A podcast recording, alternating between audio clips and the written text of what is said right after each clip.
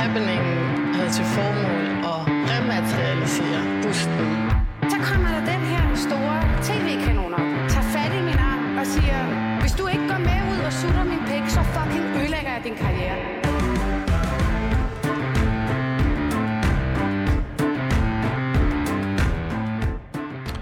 Ja, velkommen til anden time af Baby og Boomer. Mit navn er David Træs. Jeg må være boomeren. Dit navn er Phyllis Jassar. Du må være babyen. Ja. Yeah. Og vi kører direkte på. Det er altså anden time af programmet i dag, og der, skal vi, øh, der har vi øh, en, en, tre forskellige gæster. Vi skal simpelthen diskutere i Tre mænd. Tre mænd. Øh, oven i købet tre mænd, som enten er på min alder eller ældre. Øh, så så, så det, det er gode midaldrende hvide mænd, som er i studiet øh, i dag, hvor vi skal diskutere identitetspolitik øh, sådan på den borgerlige øh, fløj meget af det. Vores, øh, vores, øh, vores første gæst, vi har med os, det er, det er fra Venedig. Velkommen til, Ditte Tam. Jeg tror ikke lige, han Nå, er han er igennem helt- på, jeg kan på se det. på vores producer, at hun er i gang med at Vi er afgøre, forsøge- hvem der er mest woke her. Vi er i hvert fald i forsøg, for, for, forsøg på at få Ditlev Tam ja. Med os. Vi skal lige starte med at fortælle, at Ditlev Tam han befinder sig lige nu i Venedig. Ja, og det kan godt være, at øh, min gode ven Felix Thorsen Hansen Nielsen, han synes, at du er en verdensmand, så vil jeg bare gerne lige højne niveauet og sige, at dit Tam nok måske tager posten som den mest internationale metropolit. Øh, altså, jeg tror, at han kunne nærmest gå ind og ja, lave et phd forsvar på, på tysk. det, tror være. jeg også. Og om, om, øh, og om mange forskellige emner, fordi, fordi Ditlev Tam, Ditlev Tam, som er med os nu, forstår jeg. Det er godt. Ja. Velkommen til, Ditlev her. Tam. Jeg har mundbind på. Jeg håber, det går igennem den der. Dit Lev, er det rigtigt, at du er flydende på tysk og fransk og spansk? Ja, det går nogenlunde godt på de sprog. Det er rigtigt. Det er godt. Lad os lige, lad os lige bare lige introducere dig for, for, for, for sådan ud over det, øh, der allerede var meget imponerende, som, som Felice lige sagde der.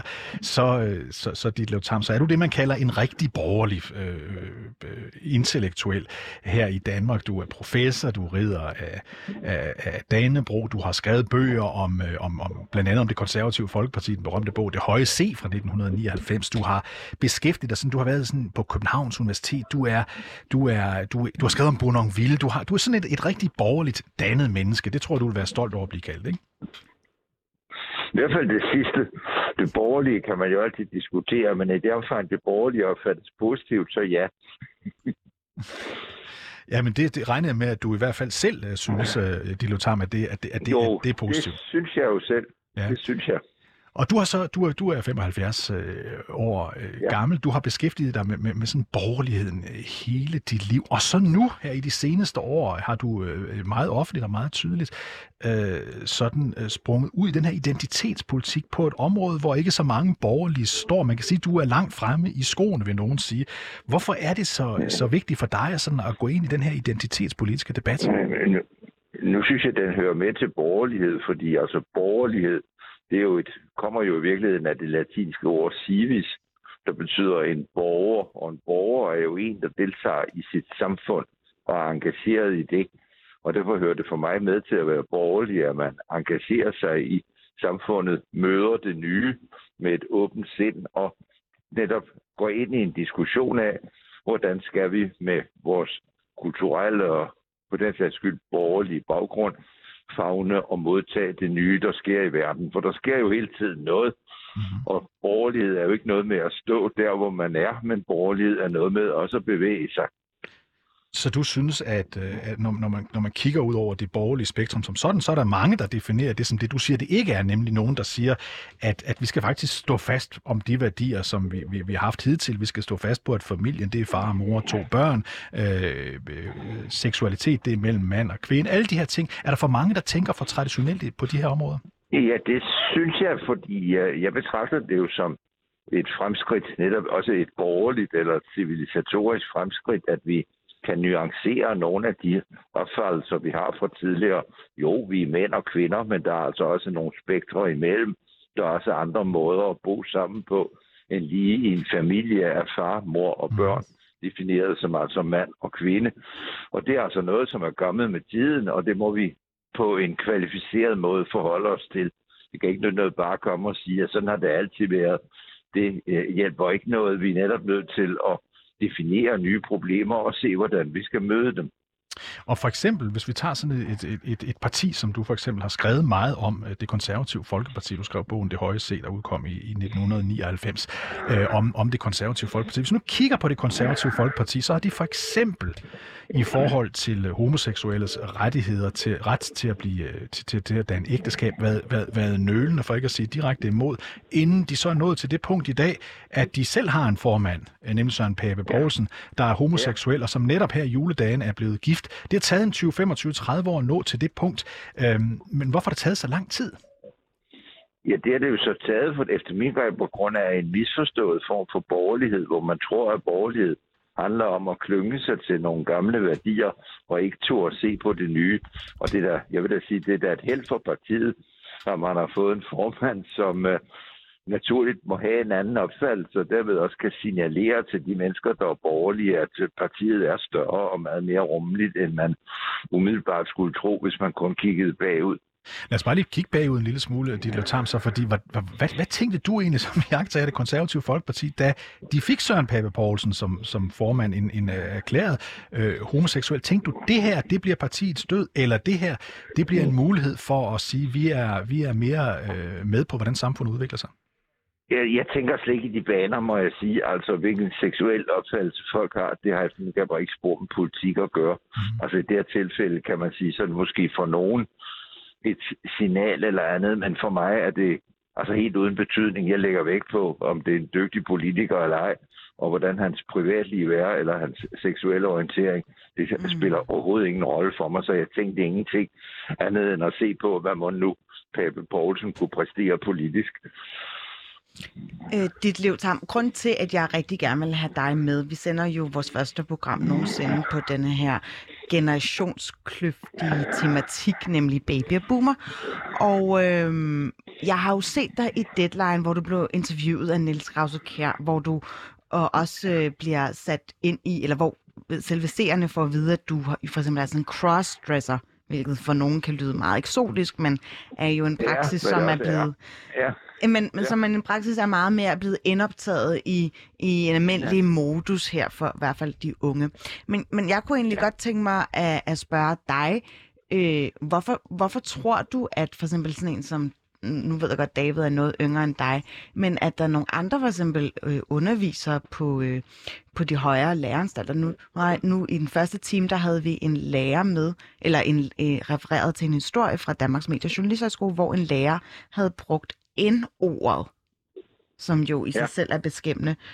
Kan du sætte et ord på, hvad man også skal være varsom med, eller opmærksom på, når, du, når man itræder en position som underviser, og den formidlingspligt, der ligesom hører med der?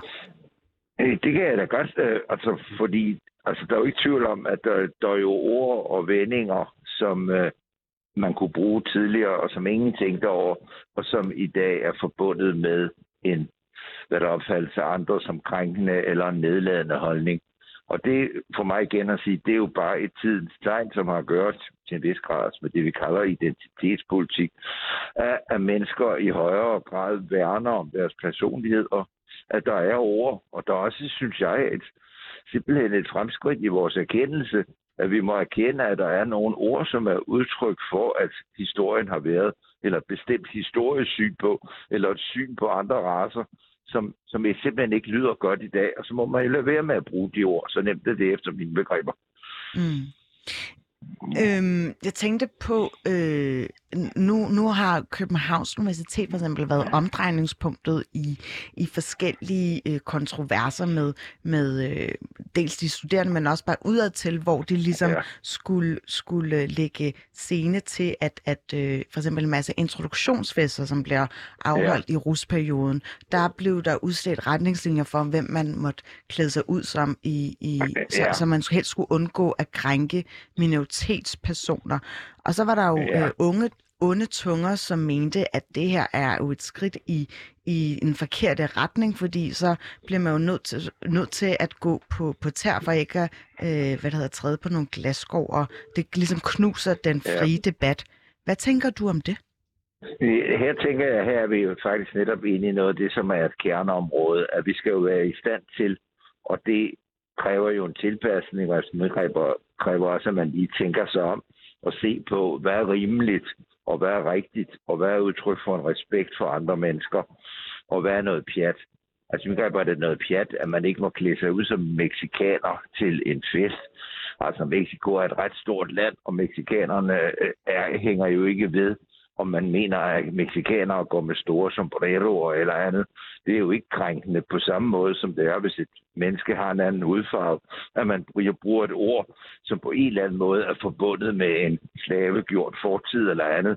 Det er der, jeg synes, det er så vigtigt, at vi er i stand til ligesom at, at sondre eller se, hvor det er vigtigt, at vi respekterer hinanden, og hvor det er noget pjat. Og der skal man kunne sige fra. Og der kan man sige, der har universitetet måske været lidt bekymret for ikke helt at turde definere, hvad det er for områder, det er vigtigt at beskytte eller ej. For ellers kommer vi netop i den situation, at mange tænker, at det hele er jo noget pjat, og det er det efter min greb og ikke. Vil du, vil du dit lavtam for eksempel blive krænket og vred, hvis, hvis der var en, øh, hvis der var en, en, en person, der til en introduktionsfest eller en fest i det hele taget på, på, på juridisk fakultet ved Københavns Universitet, sagde, nu klæder jeg mig ud som dit Levtam. Vil du blive Det vred over kun det? sjovt. Nej, det vil jeg da kun synes var, vil jeg da sådan set kun synes var sjovt, og, mm. og sådan set tage et udtryk for, at øh, der åbenbart må være et eller andet, der interesserer andre mennesker, i det tilfælde ved min person, som går med at gå så langt. Jamen, altså, det, det synes jeg, altså, på det punkt er jeg helt åben. Jeg synes, man må også, hvis den pågældende gjorde det for, for at grine eller lave satire, det må man da være helt åben for. Mm. Det, man ikke skal være åben for, var selvfølgelig, at nogen skrev, øh, altså nogen beskyldte mig for ting, som jeg ikke brød mig om, eller øh, i ret i forbindelse med mit forfatterskab og mit virke, men i det omfang, det er karakter af som vidighed og morsomhed, der skal man da være åben og have en vis sans for humor. Mm. Ja, fordi vi har også diskuteret øh, begrebet cancel culture, som jo anvendes i, i sådan identitetspolitisk øje med, altså nærmest som en tilstræbelse efter en ideologisk renhed, vil nogen måske sige. Og det får mig til at spørge dig, Dildotam, i forhold til, at identitetspolitikken jo deler os ind i de her kategorier, myndet på køn, om det hedder så hudfarve eller seksualitet. Synes du så, at, at den er nymarxistisk, eller synes du overhovedet, at, at den er forenlig med det at være borgerlig, eller det at være liberal? Altså, det- nu er det jo ikke borgerlig politik. Det, det jeg mig som at sige, forholder mig til, det er jo i virkeligheden, hvordan man som borgerlig skal se på det, der sker i samfundet. Vi kan jo ikke styre som mennesker, hvad andre finder på, eller hvad der er for bevægelser. Og det er jo det, der er så spændende i livet, det er, at der dukker ting op, som vi ikke har forudset eller kender. Og så handler det jo om, hvordan skal jeg så med min indstilling og det, jeg synes, gribe det her an. Og der er det jo min opfattelse, at vi skal forholde os åbent og diskutere, hvad det drejer sig om. Og som vi netop talte om før i forbindelse med universitetet, sige, mm. det her det er da vist noget pjat, og det her det er da vist alvor. Men jeg tænker bare, at nu for, øh, jeg formoder jo, at du, fordi du selv, hvis jeg skal bruge dit eget udtryk, kalder dem øh, skabshumanist. Og øh, Ja. i, i den øh, etymologiske forståelse ligger der måske antræk til, at man er, øh, har en lidt bredere horisont og ligesom ja. kan forstå øh, menneskets humanisme i, i, i anden optik end måske dem, der er kan politter eller har en lidt mere anden øh, traditionelt rodfæstet uddannelse. Humanisme betyder jo bare, at man er et menneske, og det betyder jo netop, at man møder menneskelige fænomener med en bredde, synes jeg, af viden og et, et modtagerapparat, der er følsomt og forstår, hvad det er, det drejer sig om. Og det kan man selvfølgelig finde inden for alle brancher, men man må måske især forvente af mennesker, der gør det til deres liv og beskæftiger sig med, med netop kunst og mennesket som sådan, Mm, mm. at, øh, at man har det åbne sind. Men, men det jeg vil med det, det er nemlig altså selve retten til at være sig selv og at, at, at, at være lov til at være i fred, uden at blive udskammet eller latterligt gjort, virker ja. Samtidig øh, svært, når man øh, er fra et parti, som måske ikke synes, at forandring fryder. Altså partiet, jeg synes, at partiet mere end det måske, altså vil jeg jo sige, at øh, et parti som, hvis vi nu tager det konservative parti, vil, vil, jo, vil jo let komme til at samle mennesker, som har en, kan man sige, en vis position i samfundet, en vis indtægt, er interesseret i, at der ikke sker store forandringer. Mm. Men øh, grundlæggende er partiet, kan man sige, jo egentlig handler det jo mere sådan om det økonomiske og det materielle, og hvordan at samfund bør bygge på en vis grad af privat initiativ og modsættelse for økonomi. For mig at se, ligger der jo slet ikke i at være konservativ noget om, hvordan man skal forholde sig til, til fremtiden. Det er helt afgørende for at være en konservativ i forhold til at være socialist. Det er for mig i virkeligheden respekten for den private og retten til, altså til den opfattelse, at staten bygger på et samvirke mellem på den ene side en stat, der tager sig af de mennesker, der ikke kan klare sig, og på den anden side giver rigtig gode muligheder for det private initiativ og for privat økonomi, fordi det er det, vi lever af. Og resten, det er jo virkelig noget, vi tillægger de mennesker, og der er jo ikke nogen som helst nødvendig forbindelse mellem, at man synes, at det er godt, at vi har et samfund, der bygger på en god privatøkonomi, og man er lukket over for, hvad der sker i verden. Mm. Det er bare, synes jeg, en tilfældighed, og jeg tror ikke, det har noget, egentlig ikke har noget med, med partiet at gøre. Jeg synes, begreber er jo et af de mest konservative partier i Danmark. Det er jo, de, det er jo Socialdemokraterne, efter mine begreber. Og mange af de socialdemokratiske vælgere, som vi ser nu, så det, det er slet ikke på den måde borgerlig politik at være imod, hvad der sker. Mm. Dit Lev Tam, jeg tror, vi vil sige tusind tak, for du var med uh, med mundbind fra Venedig, eksotisk, uh, eksotisk ja. sted. Men dit liv, Mark, lige ja, uh, sidste, spørgsmål. sidste spørgsmål, fordi er du i gang med ja, at skrive en ny bog om uh, altså homoseksuelles rettigheder? Er det rigtigt? Ja, det er nu egentlig ikke ved. Altså, jeg har skrevet en bog nu, som handler om, øh, som handler om retten, kan man sige, til at klæde sig og til at respektere den frihed, som man må have i den måde, man vil fremtræde på, når man ikke signerer andre. Så har jeg nogle planer også om måske at gå lidt nærmere ind og, og skrive mere om hele den kønspolitiske diskussion. Der er, jeg har ikke noget lige på bedningen på det område. Jeg har jo andre ting, jeg gerne vil beskæftige med. Middelalder, retsopgørelse, besættelsen og en lang række andre emner. Så jeg forsøger netop at, at kombinere og tage så mange ting mm. samtidig som muligt. Smukt. Nej, men jeg, jeg synes bare, at det er interessant, øh, at det, jeg bliver typisk skudt i skoene med, at det er også kun ungdommen, der kærer sig om det identitetspolitiske, men der er faktisk nogen, der ligesom sætter det under lup i også en videnskabelig forstand i din aldersgruppe. Jeg kan jo roligt sige, at jeg føler mig under tiden noget alene med, med mine synspunkter i, i min aldersgruppe, men jeg er ret overbevist om, at øh, at der også er mange, der godt, når man får en fornuftig diskussion, kan se, at det er den vej, det går. Tusind tak, Ditlev Tam, og nyd uh, Venedig ja. i januar. Ja, det, det ja, tak skal du have. det er godt. Hej du. I lige måde. Tak. I lige måde. Hej. Hej. Uh, Felice, tillader mig lige at fortælle en, en, en historie fra 2015, som jeg fik at vide af et konservativt, af et uh, konservativt uh, folketingsmedlem tilbage i 2015, uh, som fortalte mig, at han plejede at køre sin mor uh, hen og stemme. Ja. Hun boede i Jylland. Han kørte ned til Jylland for at køre hende hen og stemme, og hun havde altid stemt på det konservative folkeparti. Mm. Men i 2015, der siger hun til dette folketingsmedlem, øhm, jeg kan ikke stemme den her gang. Jeg går ikke hen og stemmer. Jamen, hvorfor ikke, mor? Hvorfor, hvorfor ikke, mor? Vil du ikke, hvorfor ikke, mor? Vil du ikke stemme på, vil du ikke stemme på de konservative længere? Nej, jeg kan ikke længere, sagde den gamle mor. Er det fordi vores formand er homoseksuel, øh, siger folketingsmedlem til sin mor, og så siger, så siger mor, nej, det er ikke det, der er problemet. Jamen, hvad er det så? Det er, at han har en nære som kæreste. Det var orden, der faldt i 2015. Det var et stort emne i det konservative Folkeparti i 2015 om det faktum, at de har fået en homoseksuel med en sort kæreste, kunne blive et problem for partiet. Og så synes jeg, det er så enormt interessant, at vi lige nu står i en situation, hvor det konservative Folkeparti har ikke stået bedre siden mm. 1980'erne med en mand i spidsen, der er homoseksuel, og netop blevet gift med den her sorte mand, som, som, som, som den her mor ikke, ville stemme, ikke var årsag til, at hun ikke ville stemme på det konservative dengang. Og det er jo måske også en meget, øh, hvad skal jeg sige, kærkommenhed, at, at Søren Pape nu kan jo netop sige, jamen prøv, prøv at se mm-hmm. i den øh, senmoderne udvikling, vi bevæger os hen imod. Vi skal fra Venedig til Ribe. Velkommen ja, til, Henrik, Henrik Dahl. Ja, tak skal I have. Tak skal I have. Henrik Dahl, øh, øh, folketingsmedlem for øh, Liberal Alliance, og en af de stærke stemmer, nogen vil sige kontroversielle stemmer, nogen vil sige frygtelige stemmer i identitetspolitikken, det kommer an på, hvor man står hen, men det er i hvert fald et emne, der har interesseret dig rigtig meget, rigtig længe faktisk. Men, men, men prøv lige at fortælle sådan, sådan indledningsvis, her, vi hørte lige på dit Lev Tam fortælle, at han mener, at det at være borgerlig, det er også at være åben over for forskellige måder at være på, at tage hensyn til andre. Og du har jo også fulgt dit Lev, dit Lev Tams øh, holdninger her. Hvad, hvad er din holdning, når du sådan hører Ditlev Tams version af, af borgerlighed og identitetspolitik? Ditlev Tam, han øh, ved jo rigtig meget om rigtig mange ting, og han har to doktorgrader, men han ved nærmest ingenting om identitetspolitik, og det skinner tydeligt igennem. Fordi identitetspolitik er, er jo bygget op øh, af øh, altid en dobbelthed af argumenter. Der er det stuerene argument, som næsten alle er enige i, og så er der det radikale argument, som de færreste er enige i.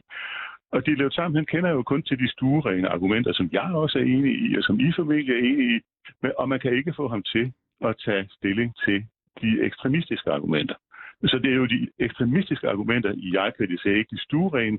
Og det, jeg håber heller ikke, vi skal diskutere de stuerene argumenter nu, for dem er vi alle sammen enige i. Bare lige definere, hvad du mener med stuerene versus, øh, versus øh, de, de radikale argumenter. Jamen, de store argumenter er, at man skal have respekt for minoriteter, man skal undgå diskrimination, og man skal udstrække rettigheder til så mange som muligt, og at man skal øh, være åben over for at genfortolke fortiden osv. osv., osv. Ja, det er vi alle sammen enige i. Det Men er, bare er der i nogle, i nogle tilfælde, hvor du mener, at det har taget overhånd selve hensyntagen til minoriteterne? Jamen, det er jo fordi, vi kommer over i den, den øh, radikale del, øh, altså den, den ekstremistiske del. Der er sådan et spørgsmål som grupperettigheder, for eksempel. Altså, jeg er jo varmt tilhænger af ligestilling. Så vi skal væk med diskrimination, og hvis der er nogen, der bliver diskrimineret, så skal de kunne klage over det, og det kan de jo også i dag. Men grupperettigheder, dem er jeg meget skeptisk overfor, fordi selve ideen med vores moderne liberale samfund, det er, at vi har individuelle rettigheder. Og der er en konflikt mellem grupperettigheder og, individuelle rettigheder. Så grupperettigheder er et godt eksempel på noget, der i virkeligheden er meget ekstremt. Prøv lige at definere det også, Henrik Dahl, altså når du siger grupperettigheder, fordi vi skal huske på, at du har en baggrund som sociolog, og vi skal lige, vi skal lige definere de der begreber. Hvad er en grupperettighed versus en individuel en grupperettighed? Det er, det er en grupperettighed, det er for eksempel, at den gruppe, der hedder kvinder, har en kollektiv ret til en eller anden procentdel af alle fødestillinger. Øh, har de det? Altså det, det, man, det, man skal se på, er efter min opfattelse noget andet, det er, at der nogen, der bliver diskrimineret imod. Men at man skulle have en ret til 50 procent af alle stillinger, fuldstændig uafhængigt af, hvor mange der har søgt og hvor mange der er kvalificeret, det er en opløsning af sådan en af de bærende søjler i et moderne liberalt samfund. For de liberale samfund blev til som et opgør med grupperettigheder. Mm. Og det har nogle gange lidt spillet for lidt, fordi man kan jo så se, og der er faktisk et glasloft, som stadig ikke er blevet sprængt. Vi kan se, at kvinder har bare lidt længere vej til bestyrelsesposterne. Så kan man selvfølgelig beklikke det strukturelle, men jeg tror, at det, der ligesom... Jamen hør her, der er ikke et glasloft. Altså, og, og der, og men det taler du jo ud altså, fra en meget privilegeret position, jo. Nej, nej, jeg taler ikke ud fra en privilegeret position. Fortæl mig om en kvinde, som er kvalificeret, og som ikke har fået jobbet. Altså, øh, jeg snak, Nej. Jamen, det er jo bare umuligt at føre bevis for. Kom med dokumentation for en kvalificeret kvinde, der er blevet fravalgt, fordi hun er kvinde. Kom med det. Du har den ikke. Du har den nemlig ikke, og det er jo det, der er problemet. altså, jeg, jeg står noget, lige her ved siden af mig, der står... Det er bare noget, du siger.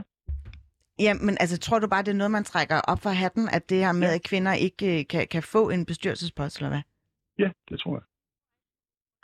Du tror simpelthen ikke på rip, rap og råb-effekten. Du tror ikke, at man skal også, i, når man har et andet øh, et, et udlandsk øh, klingende navn, for eksempel, også er lidt tynget af, at man ikke hedder Henrik eller David, men derfor skal sende flere ansøgninger for at blive taget i, i stilling til en øh, ansættelse.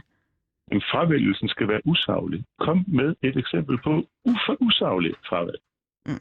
Jeg tror, jeg tror Henrik Dahl, hvis man skulle, hvis man, hvis man, hvis, hvis man skulle sige, hvor det, hvor det eksempel kommer hen, så er det vel mere den den kritik, der ligger af, at hvis man kigger på de faktiske forhold i jernindustrien, så ser man, at, at, at, at der er flere direktører i Danmark, der hedder Lars, øh, end der er kvinder. Øh, der, er, der er flere øh, medlemmer, systematisk næsten i alle bestyrelser, der er mænd, end der er kvinder. Mm. Så der er jo sådan en række poster, hvor vi kan se, der er i hvert fald et eller andet, der har ført til, at der er en ulige vægt i øh, rekruttering til, absolutte topstillinger til øh, bestyrelser. Der, om, om hvordan, jamen, hvordan... Jamen, jamen, jamen, jamen, hold stop, David. Ja. Hvad er det for en uligevægt? Hvem bliver fravalgt, selvom de er kvalificeret? Selvom de er kvalificeret. De kan jo klage, og så kan de jo vinde, fordi mm. man, det er ulovligt at diskriminere. Du mangler dokumentation. Du siger, at de bliver fravalgt, selvom de er kvalificeret. Det kan du ikke dokumentere. Men Henrik, synes du ikke, det er mærkeligt? Synes du ikke, det er mærkeligt, at der er flere direktører, i de 100 største selskaber i Danmark, der hedder Lars, end der er kvinder. Er det ikke noget, hvor du tænker, det er alligevel mærkeligt, at det er sådan? Nej, fordi de fleste kvinder gør karriere inden for marketing eller human resources, og det er ikke det, der er brug for en direktion. Altså, så derfor. Ikke? Altså, Men- Det kunne også godt være, Nej, nej, I må komme med noget dokumentation. I har den ikke. Og vi er lige kommet med den, Henrik. Jeg, jeg har lige Nej, nævnt for men- dig... men- men- men Det, at der er en ubalance, det viser da Ja. ikke noget. Altså, hvor mange, altså, der er også flere mænd kvinder, der er skraldemænd, men er der nogen kvinder, som søger om at blive skraldemænd, som bliver snydt for et job som skraldemænd? Nej, det tror jeg ikke. Der. Nej, der er heller ikke nogen, der har sagt, de, de, de gerne, at de synes, det er et problem der. Men det er der jo på topdirektørstillingerne, det er der på bestyrelsesstillinger. Så det er egentlig bare vil tilbage til, Henrik, hvis du bare lige vil anerkende det. Der er en virkelighed i dag, øh, der er den, at der er meget få kvindelige CEOs, administrerende direktør. Der er meget få kvinder, der er bestyrelsesformand, og der er mange få, øh, meget få kvinder, der sidder i bestyrelserne i de store selskaber. Er det ikke udtryk for en eller anden form for diskrimination, eller mener du, det er rent tilfældigt? Du må påvise diskrimination. Du må, det, det er jo derfor, du ikke skal have grupperettighed. Fordi du er nødt til ligesom at sige, jamen, hvordan er den her person blevet snydt? Mm. Og Altså- så, må du, og så må du gennemgå sagen. Du kan jo ikke bare komme med en eller anden øh, paranoid teori om, at kvinder bliver snydt, hvis du ikke har noget dokumentation for det. Mm. Hvis du tager sådan noget som øh, stillinger som adjunkt, lektor eller professor, så har kvinder en større chance for at få jobbet, når de søger, end, end mænd har. Det, det håber jeg selvfølgelig, du har rigtig meget ret i. Jeg synes, det er bare lidt pudsigt, altså sent som i februar 2016, der argumenterede din øh, tidligere partifælle Joachim B. Olsen, altså medlem af Folketinget for Liberal Alliance, imod kvinder på topposter og arbejdsmarkedet med følgende. Det er en medfødt mekanik, der gør, at kvinder har mere lyst til at gå derhjemme med børnene, mens mændene arbejder. Er du enig i det? Det er sandsynligvis rigtigt. Altså, øh, kvinder har i hvert fald tilbøjelighed til at arbejde mindre end mænd, og det øh, er jo veldokumenteret. Men, men altså, Hvor har du Øh, den dokumentation fra? Men det kan du se i tidsstudieundersøgelser. Altså du kan se i undersøgelser af, hvor lang tid folk arbejder, og du kan se i undersøgelser af, hvor lang tid folk bruger på hjem og familie osv. Undersøgelser af, hvor, hvor villige folk er til at arbejde over. Du kan bare se, at kvinder er mindre villige til at give dem en kæmpe stor skalle. Og det er en selvlært mekanik, eller hvordan? Vi lever i et frit land. Altså, det er jo ikke, fordi man bliver diskrimineret. Der er ikke nogen, der, der er ikke nogen kvinder, der bliver diskrimineret i Danmark. Men det viser sig jo sam- samtidig, at øh, de kvinder, eller det typisk er kvinderne, der tager øh, barnets øh, første sygedag, og nu har vi så endelig fået incitamenterne, der gør, at, at mænd kan tage barsel uden at øh, gå på kompromis med, øh, med selve forældreoverloven. Øh, altså det, det, det er jo med til at understrege, at kvinderne jo lang tid har skulle lø- nødt til at tage det lange seje træk, for ligesom både passe et omsorgsarbejde derhjemme og at være på arbejdet. Og det kunne jo netop gøre, at hvis man havde nogle, nogle forskellige, øh, hvad skal jeg sige, øh, positive særbehandlinger af kvinderne i forhold til bestyrelsesposter, man så så det, at det skulle være en naturlig måde at indtræde i magtens centrum. Jamen, det er en selvoffergørelse. Altså, altså, kvinder søger jo over i den offentlige sektor, fordi der er loft over deres arbejdstid. De kan arbejde mindre. De kan få en bedre work-life balance. Kvinder går mere op i mænd end mænd i at have en fornuftig work-life balance, og det burde vi mænd måske også interessere os lidt mere for. Men det er bare sådan, det er, og det er ikke diskrimination. Så det du siger, Henrik, det er, at der er ingen diskrimination i Danmark mod kvinder. Der er ingen diskrimination i Danmark mod minoriteter. Øh, etniske eller seksuelle. Der er, ingen minor- der er simpelthen ingen diskrimination i Danmark. Der er formentlig ingen diskrimination imod kvinder. Der er formentlig en vis diskrimination imod etniske minoriteter, og der er formentlig også en vis diskrimination imod seksuelle minoriteter. Men etniske minoriteter diskriminerer også imod danskere, så det er de nok lige gode om. Godt, lad os lige gå tilbage til, til, til, et, øh, til, til hvad skal man sige, woke-begrebet, øh, Henrik Dahl, øh, folketingsmedlem for Liberal Alliance. Når du, du kigger på den debat, er der så alligevel nogle tidspunkter, Henrik, hvor du tænker, den er egentlig ok, jeg kan godt se, at vi har behov for at, at, at, at se på identitetspolitik på, på, på, på woke. Der er nogle områder, hvor jeg siger, her er det ikke stukket af. Jeg ved, du synes nogle gange, det er stukket af. Her er nogle områder, hvor det faktisk er ok. Jamen, som jeg allerede har sagt, det er jo altid i orden at spørge sig selv, om vi skal skrive, om vi skal genfortolke historien, fordi historien bliver altid genfortolket. Men jeg holder bare på, at vi skal genfortolke historien ved hjælp af historievidenskabelige metoder. Så vi skal for eksempel ikke angre og undskylde for kolonialiseringen af Grønland her i Danmark. Altså, vi skal i hvert fald sætte tingene lidt i perspektiv. Altså, hvis man ikke selv har gjort noget, øh, og så, så har man jo ikke sådan et personligt ansvar. Så kan man diskutere noget politisk ansvar. Men det, der er det afgørende, er i hvert fald, at man er nødt til ligesom at have det fulde historievidenskabeligt underbygget billede med, også i forhold til Grønland. Jeg siger ikke, at alt, hvad der er foregået på Grønland, er super og fjong, men man er også nødt til at have Grønlands historie med, og man er nødt til at se på, hvad der var en almindelig måde at tænke på blandt magthaverne i 1700-tallet i uh, Europa. Så bare lige for at slå den fast, da statsminister, tidligere statsminister Lars Løkke Rasmussen, da han var statsminister for den regering, som Liberal Alliance også var en del af, sagde undskyld til de dansk-vestindiske øh, for, for, for, for, for, for Danmarks opførsel på dansk-vestindiske øer, så var det en fejl. Nej, fordi der er en overskrift over det her, som er vigtigt, som er forsoning. Mm. Og jeg går meget ind for, at vi skal forsone os med fortiden, og jeg ved godt, at det kan være svært. Og alle må jo bidrage til, at der kan ske en forsoning. Så den overskrift, der forsoning, er en rigtig god overskrift. Så det er jo sådan et eksempel, hvor jeg synes, identitetspolitikken er god. Men det kan jo heller ikke nytte noget, at vi skal have en forsoning på et eller andet grundlag, der i virkeligheden er løgn. Hvad med et eksempel, Henrik Dahl, hvor du tænker, her er det stukket helt af wokeismen? Øh, jamen, det er, at transpersoner, øh, transkvinder kan stille op i kvindeidræt. Det er simpelthen urimeligt over for biologiske kvinder. Mm-hmm. Altså, når, når en, en, en, en, en løber, øh, der engang var en mand, men nu er en kvinde, mm. øh, løber Henrik 100 meter for eksempel. Hører jeg dig blive krænket på vegne af nogle andre? Jeg bliver ikke krænket. Jeg siger, det er urimeligt. Altså, altså jeg, jeg er ikke krænket. Jeg er kold som is. Jeg siger bare, det ikke er rimeligt. Okay, cold as ice. Nå, men det synes jeg bliver afslutningsreplikken øh, herfra. Henrik Dahl, tusind tak, fordi du har lyst til at være med på en telefon fra Ribe, og øh, du er medlem af Folketinget fra Liberal Alliance. Ja, selv tak.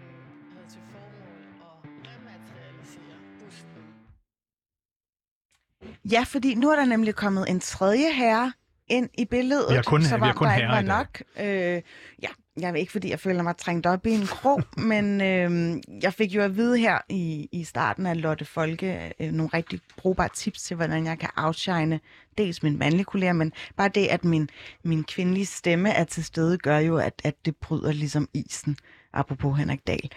Øh, nu skal vi nemlig byde velkommen til dig, Nicolaj Bø, rådmand fra Frederiksberg Kommune og forfatter. Og også det, også det, vi, også det, vi kalder en, øh, en, øh, en, en højborgerlig person, det kan vi godt tillade sig at kalde, ikke? Jo, gerne. Du har selvfølgelig jakkesæt på. Jeg tror aldrig, du har andet på. Vel, jeg ser dig jo ofte, fordi jeg selv bor på Frederiksberg. Øh, kom gående til, du slinder rundt en søndag. Altid jakkesæt, ikke? Jo, jeg går ikke så meget med slips, som jeg har gjort. Det, det er gået lidt bag af dansen. Men ja, jeg men jakkesæt på. Nu kommer jeg jo fra Frederiksberg, der har jeg jo set dig hænge på en kæmpe væg øh, i forbindelse med, med, med, med byrådsvalget, hvor I må jo leve med, Nikolaj Bøg, at de konservative har tabt magten derude. Det er ikke ja. det, du har inde på Nej. for i dag. Du har inden fordi konservatismen som sådan har tabt, synes du, tror jeg. Folketinget har bredt besluttet sig for at lave et maleri af 30 fremtrædende politikere. Det skal hænge inde i det berømte samtaleværelse inde i Folketinget på den modsatte side af den grundlovsgivende forsamling fra 1915. Det var den, der gav kvinderne stemmeretten, blandt andet. Hvordan i alverden kan du som det eneste menneske i Danmark, han har sagt, hisse dig op over, at der skal være et sådan maleri af 30 fremtrædende kvinder? Jamen, øh, det er jo ikke så meget det, at der skal være et maleri af 30 fremtrædende kvinder. Det er mere det der med, at der ikke rigtig er, der er ikke rigtig nogen begivenhed, som binder de her kvinder sammen. Altså man kan sige, det er en meget øh, lidt homogen forsamling af kvinder. Det er lige fra de første kvinder, der blev valgt ind i, i rigsdagen i 1918, den første kvindelige minister og så videre, første kvindelige statsminister og sådan nogle ting. Øhm, og en hel masse kvinder, som på alle mulige måder har betydet noget for dansk demokrati, og som afgjort også er værd at mindes. Øh, spørgsmålet er, hvordan man gør det, om det her det er den rigtige måde at gøre det på. Den, den portrættradition, man har haft ind i Folketinget, det har jo været, at man dels har hængt sådan markante enkeltpolitikere op, og så har man så øh, lavet malerier øh, fra tid til anden af sådan store historiske begivenheder. For eksempel den her, det her maleri af mm. de her grundlovsfædre fra 1915. Men der er ikke rigtig noget, der binder de her kvinder sammen, udover at de er kvinder. Og så tænker jeg, er det virkelig tilstrækkeligt i 2022, at man laver et stort maleri med en masse kvinder, bare fordi de er kvinder. Altså, de har selvfølgelig også en rolle i demokratiet, mm. men den rolle er jo meget, meget forskellig. For mig at se, at der er kæmpestor forskel på de første pionerkvinder, der blev valgt til rigsdagen i 1918, og så kvinder fra de senere årtier, som jo unægteligt har haft det noget nemmere ved at hæve det øh, i forhold til at, at komme frem i politik. Jeg synes, det er nogle meget forskellige øh, kriterier, man, øh, man lægger ind over de her kvinder. Jeg synes, det er en, det er en noget broget forsamling, som øh, i virkeligheden, altså nu taler I om identitetspolitik før, altså man kan jo godt sige, at det her det er et stykke identitetspolitik, fordi at det ikke er en eller anden begivenhed eller en eller anden, et eller andet større fællesskab, der, der binder de her kvinder sammen, udover at de er kvinder. Det er det, der er kriterium nummer et. Gruppetænkning. Gruppetænkning, lige præcis. Det er den ene ting. Den anden ting, det er jo så udvalget af kvinder. Det kan vi måske tale om Det lidt senere, hvor jeg synes, at, at de borgerlige er noget underprioriteret. Du skriver jo den her klumme for Berlinske, og du kalder det identitetspolitisk magtværk. Ja. Og øh, noget af det, som identitetspolitikken politikken står på mål for, det er at være inkluderende, mangfoldig. Og hvis man læser selve begrundelsen for at opføre det her billede i det øh, berømte samtaleværelse inde på Christiansborg, så er det at portrættere kvinder, som har haft parlamentarisk betydning. Det skal stå lidt som en, en modpol, eller mere intakt med tidsånden i forhold til Herman Vedels billede af de her 30 mænd, øh, som er portrætteret i færd med den her øh, forfatningsændring i forbindelse med kvindernes valgret i 1915. Så på den måde kan man jo ligesom argumentere for, at, at det giver god mening, at man samler ligesom 30 prominente øh, kvinder på tværs af det politiske spektrum, for ligesom at ligesom vise, ja, vi er faktisk kommet videre fra, fra det ene ringhjørne af de gamle herrer, totalt øh, outdated, til nu.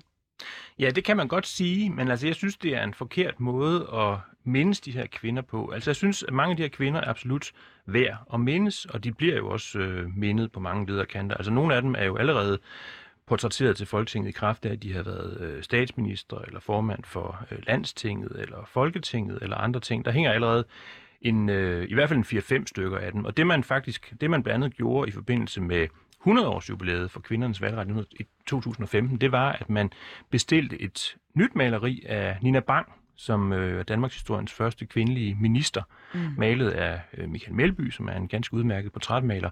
Og det synes jeg var en fin måde at gøre det på, fordi hun er helt klart værd at mindes som den første kvindelige minister, og som jo et en interessant og banebrydende person på mange lederkanter. Men det der med at putte hende ind i sådan en kæmpe pærevælling af alle mulige kvinder. Nogle har haft det svært, nogle har haft det nemt.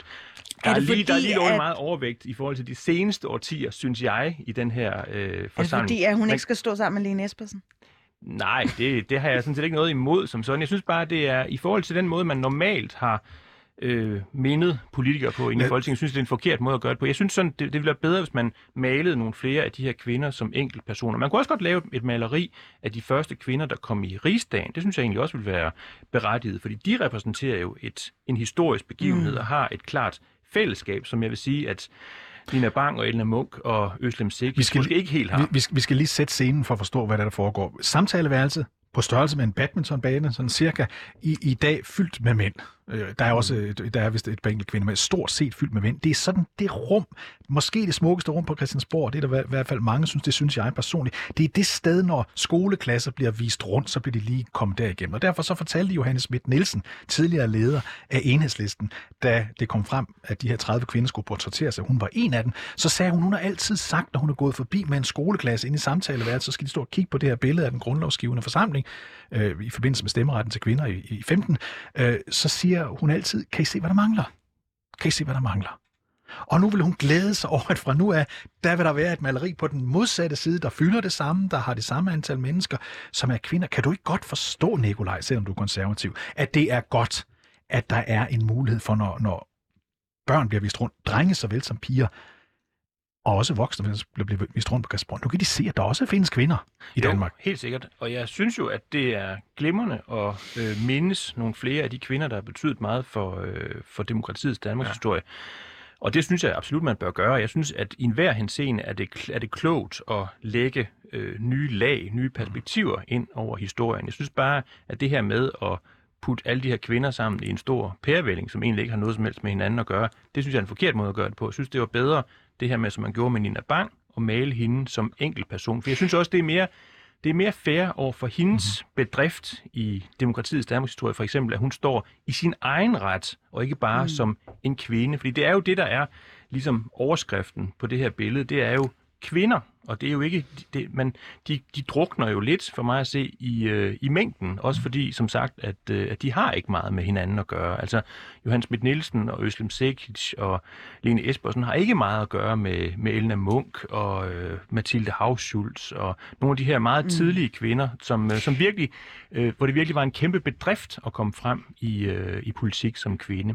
Nikolaj Bø, hører jeg egentlig dig springe ud som intersektionel feminist, fordi du helst ikke vil relativisere alle kvinders øh, historik, Ja. ja. deres indgang i dansk politik? Jamen, jeg synes egentlig, at man, man, man på en måde lidt taler de her kvinders betydning ned ved at gøre den til en del af sådan et kæmpe gruppebillede der, frem for at mindes dem som enkeltpersoner. Så på den måde, der er jeg måske lidt feminist. Må, må, må jeg ikke lige... jeg- jeg, jeg, jeg, jeg, jeg, jeg, bliver lige nødt- jeg bliver lige nødt til at... Jeg bliver nødt til at stille spørgsmål på vegne af boomer-generationen, øhm, Phyllis. Internet, intersektional, inter, hvad, inter, hvad? Intersektionalistisk feminist. Intersektionel, det hedder sig, at øh, der er jo selvfølgelig feminismen som den Ja. ja. her tunge, øh, retlige øh, måde at se øh, Mhm. mm. verden på, hvor kvinder øh, er jævnbyrdige med ja. mænd. Og så er der selve øh, forskellige øh, sektioner derved, at for eksempel du er til dels, nu har vi lige snakket med Henrik Dahl, han anerkendte ikke, at kvinder øh, er minoriseret i forhold til sammensætningen af bestyrelser. Ja. Men så kan der en underkategori derved, som betyder, at der er en anden identitetsmarkør, som kan gøre, at man er endnu mere udfordret. Og det er jo så den intersektionalis- intersektionalistiske tankegang om, at hvis du har en indvandrerbaggrund for eksempel, mm. over kvinde, jamen så er du udfordret, og hvis du ovenikøbet også har en anden øh, seksuel orientering end det, end det øh, heteroseksuelle, så er du også allerede der udfordret. Så, så Og det er det, du er, Nikolaj.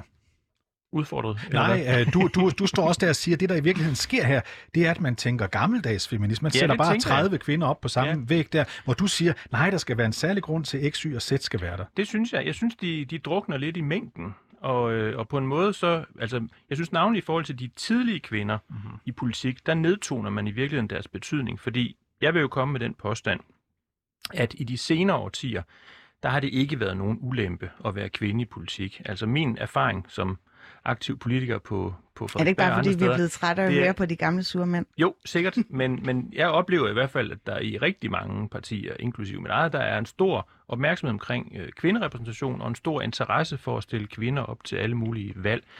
Og, øh, og det synes Det jeg, der er man god ikke bitter. til. Over, vel? Det er jeg ikke spor bitter over. Men det, det, jeg mener, det er, at det er ikke i samme grad en kæmpe, gevind, en kæmpe bedrift at komme frem i politik i 2022, som det var i 1918. Så derfor synes jeg også, at der, der er noget mærkeligt pærevælling Var det, en over stor, det her. var det en stor bedrift, da øh, Lene Espersen blev den nye øh, partiformand, som det jo hedder, ikke for kvinde eller for person. I det konservative folkeparti hedder det. Nej, det, Altså, var, var, hun blev politisk leder for det konservative folkeparti. Øhm, var det en stor bedrift, eller var det bare, øh, det kunne lige så godt være ved hende som en anden? Hun var den første Det- kvinde. der, på det tidspunkt mener jeg egentlig, at der var, der er i stort omfang øh, en, altså en ligestillingstænkning gennemført. Altså, det konservative folkeparti har, har faktisk også fine ligestillingstraditioner, og var et af de første partier, der fik ligelig repræsentation af, af mænd og kvinder i folketingsgruppen. Det skete i 2001. Øh, så på den måde kan man sige, at der synes jeg ikke, det er nogen kæmpe gevinst for Lene Espersen. Jeg synes, hun, kunne- hun kunne lige så vel blive valgt som en mand, og jeg har ikke hørt nogen som helst, der har i tale sat det som hendes køn som et særligt, hverken særligt argument eller, hverken, eller særlig ulempe for hende i den forbindelse. Men, men det, det, det fører måske lidt over til noget af det andet. Som Så hun skulle ikke have været der. jo. jo, jo. Jo, hun kunne sagtens have været der, men jeg synes bare, altså i forhold til det her med, hvad, hvad er det for en bedrift, man, øh, man, man udfører som kvinde i politik, der, der, der synes jeg, at man blander æbler og pærer lidt sammen. Du, Udover, jeg hører dig lidt sådan nivellere det. Altså, altså sådan at forfladige, altså det der med, at det ikke er nogen kæmpe bedrift længere, men man kan jo sige, at, at, at kvinder i, i, i politik er jo stadig hæmmet af nogle forskellige ting. For eksempel så sent som her i ved nytårs, eller måske et par måneder siden, så var der en masse øh, kvinder, særligt inden for borgerlige profiler, som sagde, vi er karrierekvinder, men vi er også mødre. mm, og det skal vi ikke udskammes for. Og vi- jeg har også en artikel her fra Kristelig Dagblad, som handler om, hvordan øh, på nettet er kvindelige politikere smukke og mandlige er stærke. Så kan du se, at der stadig er lidt en, en kamp, der, skal tages? Det, det kan der sagtens være, men jeg synes, i forhold til at blive valgt til, til Folketinget eller Landstinget i, i 1918, synes jeg stadigvæk, at det er et noget andet niveau, vi, vi befinder os på. Så, øh, så jeg havde hellere set, at man havde mindet de her kvinder som enkelt politikere, hvilket også er, er sket i øh, et pænt stort omfang, eller at man havde for eksempel repræsenteret eller øh, markeret den begivenhed, at der kom, øh, jeg tror det var ni kvinder ind i rigsdagen i 1918. Dem kunne man have malet, fordi mm. de, havde, de står faktisk for et kæmpe gennembrud, kæmpe Danmarks historisk gennembrud, som de samme, de, er den, øh, nogle af de øvrige kvinder, ikke i samme grad Mm. står for. Efter Så jeg hørte ligesom den her todelte kritik. Dels er der, at man kommer til at blande æbler og pærer sammen, og så er der den anden kritik, som jeg gerne vil have, du også udpensler her, som øh, ikke for den sags skyld er mindre letbenet, men handler ligesom om, hvordan man strukturerer indholdet af de her kvinder Ja. i portrætteringen, hvor du har en anke mod. Ja, der synes jeg jo så, at man i alt for høj grad har prioriteret øh, venstrefløjskvinder over de borgerlige kvinder. Altså, der er 30 kvinder på, øh, på maleriet, eller skal være det, og der er det så de, øh, de 22. De 20 er danske venstrefløjskvinder, og så er der to nordatlantiske, som også fra, er fra venstrefløjspartier, og så er der otte borgerlige. Og det synes jeg godt nok er en noget skæv måde at repræsentere det på. Og hvis vi tager Øh, nu har jeg også lyttet en del til, hvad, hvad Bo Lidegaard, som har været øh, formand for det her udvalg, der har stået ham for kan udvalgelsen. Jo, ham kan jeg godt lide. Han, jeg synes, han er en dygtig historiker. Men jeg synes, Det var her, godt, de fandt her, der, en, jeg synes, det var godt, de fandt en mand til at udvælge Ja. ja. kvinderne. På den måde, så er der alligevel lidt styr på det. Ja, ikke? men i forhold til de kriterier, han selv øh, stiller op, synes jeg også, der er lidt rod i det, fordi for eksempel har man taget øh, tre af de fire kvinder, som blev valgt til Folketinget i 1918, men man har fravalgt den konservative Karen Ankersted, som faktisk var en, en meget væsentlig politiker, som øvrigt også var kommunalpolitiker på, på Frederiksberg og blev valgt som en af de første to Og kvinder kom fra til... Aarhus, egentlig. Jo, ja, og blev valgt som en af de første to kvinder til Frederiksberg kommunalbestyrelse i, i 1909, og som vi i øvrigt har lige har besluttet at opkalde en lille plads efter på Frederiksberg, fordi vi går nemlig også meget ind for at mindes øh, fortidens kvindelige mm. politikere. Det er den ene. Men Og øh, jeg jeg, synes, vil der- bare gerne lige dvæle ved Karin her. Ja. Hvorfor, hvorfor, hvorfor tror du, tror du, det er en, øh, en del af en, en hård selektion fra Bo Lidegaards side, at han Jamen- ikke vil have Karin med? Jeg ved det simpelthen ikke, fordi han siger jo, at øh, i det her interview, der har været med ham i Berlingske, der siger han, at, øh, at der er en ma- masse kvinder, der er oplagte, som skulle med. For eksempel, og så siger han, det er for eksempel de kvinder, der blev, de første kvinder, der blev valgt til rigsdagen. Men det er mm. altså kun fire af de ni kvinder, som blev valgt til rigsdagen i 1918, som er taget med, og altså kun tre af de fire kvinder, som blev valgt til Folketinget.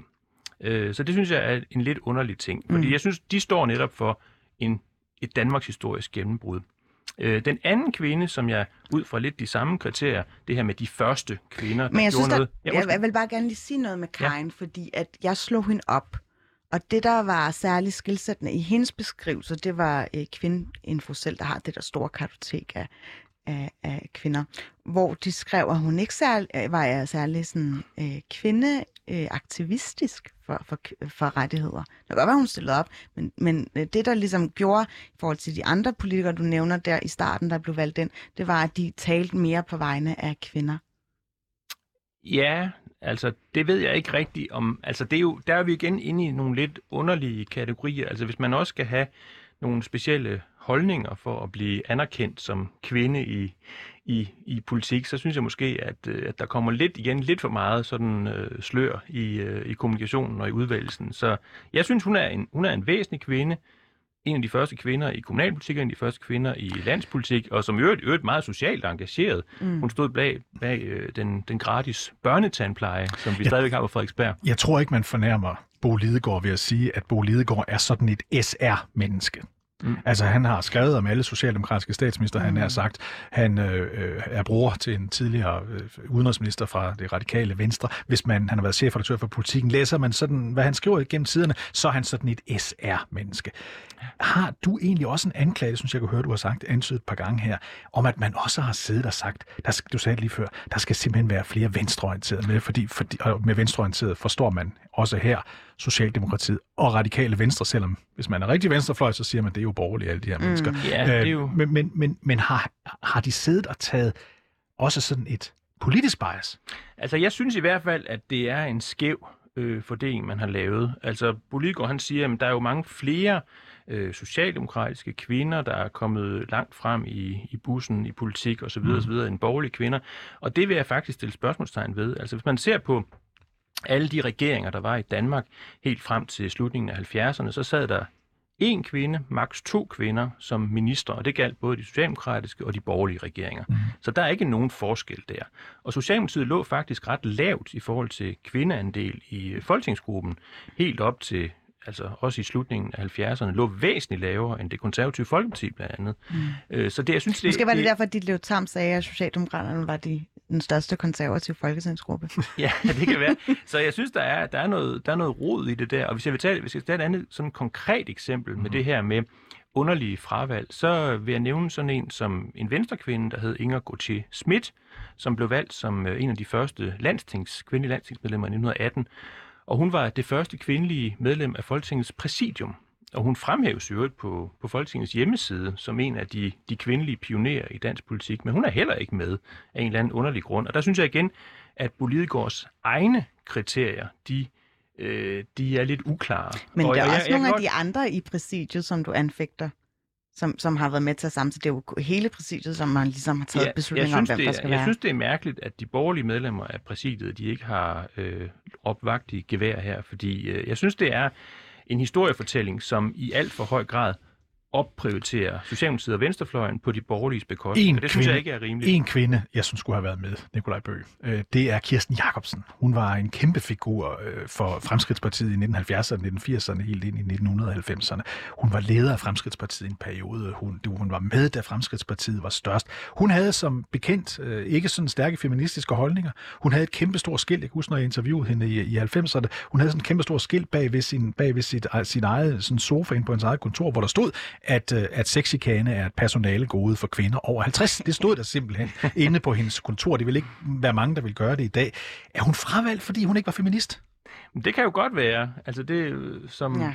som du også sagde før, det kan da godt være, at der er, at man har prioriteret nogle kvinder, som, øh, som havde særlige feministiske holdninger. Det skal jeg ikke kunne sige, altså det har jo det, det har ikke nogen, øh, er ikke noget belæg for at mm. sige, men man kan godt være lidt bekymret for, hvad, hvad der egentlig har været af kriterier her, fordi det, den, sådan en eller anden form for, hvis de både skal igennem en eller anden form for holdningskontrol, og så på en eller anden måde helst være venstreorienteret, så, så, er, det jo, så er det jo en falsk historiefortælling, man, øh, man leverer på det her kæmpe, kæmpe, kæmpe maleri, Men er det ikke skal være fint nok, når man endelig åbner samtaleværelset for udlandske delegerede eller skolebørn for den sags skyld, at man får den, altså det bedste udsnit? Altså forstået på den måde, at nu nævner du selv i, i klummen, at du godt kunne have tænkt dig, at sådan en som Birte Røn Hornbæk også skulle have været med i portrættet. Altså det, jeg kan huske, Birte Røn Hornbæk var, det var, hun klappede i som en øster, sådan nogle, så sådan nogle der som mig. Journalister. Ja. og at hun øh, var meget, meget dygtig politiker. For eksempel dygtig til at undgive eller undgå at få en rigsretssag. Så er, der ikke, altså, er det ikke øh, en del af glansen af selve det adelsmærke at blive portrætteret, at man også har, øh, hvad skal jeg sige, rent mel i posen? Altså, jeg synes bestemt, altså mange af de, altså de kvinder, som man kan øh, savne på billedet, har absolut været meget tydelige i, i samfundsdebatten. Jeg ved, jeg kender ikke nærmere til Bjørn Røn Hornbæks forhold til journalister, men hun har i hvert fald været en markant kvindelig stemme, ligesom flere af de andre. Jeg, har også, jeg savner også øh, den konservative øh, Lis Møller, for eksempel, som også var øh, på mange måder en, en virkelig, virkelig Mor interessant til figur. Per Stig Møller, hvis jeg ikke kan huske. Ja, lige præcis, Ja, Ja, det er nok lige det præcis. eneste, Ja. man kan huske hende for sig. Nej, Nej, det kan man ikke. Hun var øh, so- social... Øh, Må, må, må, jeg lige have til sidst, fordi vi skal snart til at runde af, Nikolaj Bøge. Nu har vi jo så fået et maleri, eller der kommer et maleri af kvinder, alene fordi de er kvinder. Skal, hvad nu, hvis man fik et... Øh, kunne man også godt forestille sig, at man sagde, nu skal vi have et maleri af de første øh, homoseksuelle, der kom i Folketinget, den første homoseksuelle formand for et parti, for eksempel. men det er jo- Skulle man også gøre sådan noget? nej, det synes jeg ikke. Det er jo Så det, ville Søren det, der- Pape jo få pladsen helt for sig selv. Ja, det er jo netop der, der går lidt identitetspolitik i den. Det der med, at hvis det, hvis det pludselig handler om at repræsentere en bestemt gruppe, frem for at man er politiker i sin egen ret, eller har været med til en eller anden stor historisk begivenhed, så synes jeg, det er noget råd. Altså man kan, vi kan ikke have portrætter af handicappede og anden etnisk herkomst og homoseksuelle osv. Så, videre, så, videre. så derfor synes jeg, det, er, det er et forkert spor at bevæge sig ind Siger, på. siger altså Nikolaj Bøge. Tusind tak, fordi du er med af byrådsmedlem for det konservative og historiker på øh, Frederiksberg. Felice, vi skal til at slutte første Ja. runde af. Eller anden runde er Anden det jo. runde, ja. Øh, ikke for at kludre det sammen. Vi har nemlig haft øh, dit Lev Tam med, professor og historiker, og øh, crossdresser også. Og så har vi haft Henrik Dahlmel, medlem af Liberal Alliance, og selvfølgelig Nikolaj Bø. Husk, at du kan lytte meget mere til Baby Boomer, men følg med hver mandag fra kl. 10 til 12